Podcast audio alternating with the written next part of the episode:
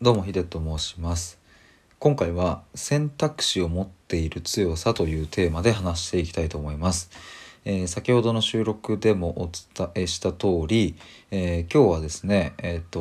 登校についてのライブを行って、そこから得たことっていうのを、自分なりにまとめて収録をしています。3本目です。本題に入ります。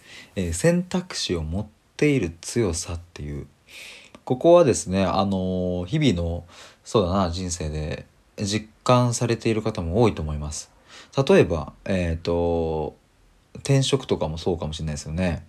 何か職場で人間関係とかでね、悩む、どうしようもないっていう時に行く当てがあるっていう選択肢を持っていることは強いですよね。もうそこでしか働けないみたいなことになってしまうと、やっぱり心は疲弊していきますよね。とか、あとはじゃあ、大学生の頃の僕を想定すると、当時はやっぱ営業マンとして働かなきゃと思っていたので、それ以外の選択肢ってあんまなかったんですよ。だからある種不安感はあったんですね。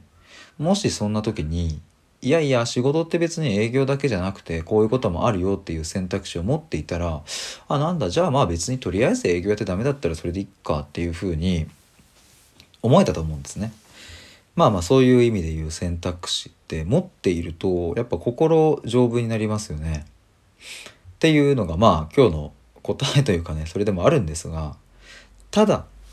ちょっとね、これはもう少し深めたいなというか、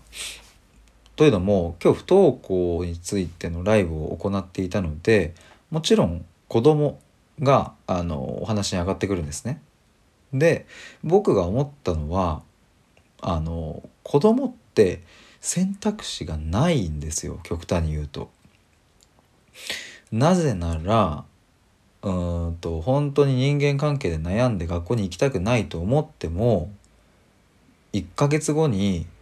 じゃあ退職交渉みたいな感じでね、じゃあ来月末で辞めます、でそれ以降は別の学校に行きますみたいな、転職みたいにねできないじゃないですか。もちろん親御さんがそれを察した場合に転校するということはねあると思いますし、いろんな選択肢がある可能性もあるんですが、ただ僕が言いたいのは子供にはそれがないっていうことですね。自分で決めて自分でどっか別のところに行っちゃうっていうことができないですよね。お金も稼いでいないので。そうすると僕がある種伝えたいことは、選択肢を持っている強さっていうタイトルなんですけど、その逆、選択肢を持っていない弱さをちゃんと把握した方がいいなっていうことをですね。それは何も僕たち大人だけじゃなくて子供がそういう中にいるっていうことですよね。僕はこんな偉そうに言ってますが、子供もいないし結婚もしていないのでお前そんな若造がっていう話かもしれませんが、でも今日僕はその対話を通してそんなことを思いました。でもこれ僕の個人的な考えですけども、こういうことって別に子を持つ親だから考えなきゃいけないっていうわけではなくて、もっと言えば僕みたいなまだ結婚の目処も立ってないような人間こそ考えるべきなんじゃないかなとも思うんですね。だってその時はいつか来るかもしれないし、仮に僕もじゃあ独身で子供も生まれなかったとしても、これを考えることって自分の人生と向き合うことだったりとかねすると思うんで、そしてやっぱり世界の、日本の子どもたちっていうのが、将来大きくなって日本をね支えていくっていうことは間違いないので、何も人事ではないっていうことですね。だから繰り返しますが、選択肢を持っていることが当たり前に大人たちはなっているんですけども、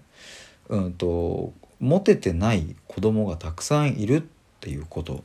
そして大人になってもやっぱり選択肢を自分で広げていない、それよりも外の世界を知らないっていう方もいらっしゃると思うので、ここは今一度考えてみると面白いなというふうに思いました。というわけで3本目は以上になります。ですね、対話で思考を深めるラジオでは収録は5分で、ライブでは皆さんとの対話を通して心や幸せなど人間の根源的なテーマを追求しています。またココナラというアプリで僕と1対1で話すという電話相談のサービスも始めたので、もしよかったら概要欄またはプロフィール欄をご覧ください。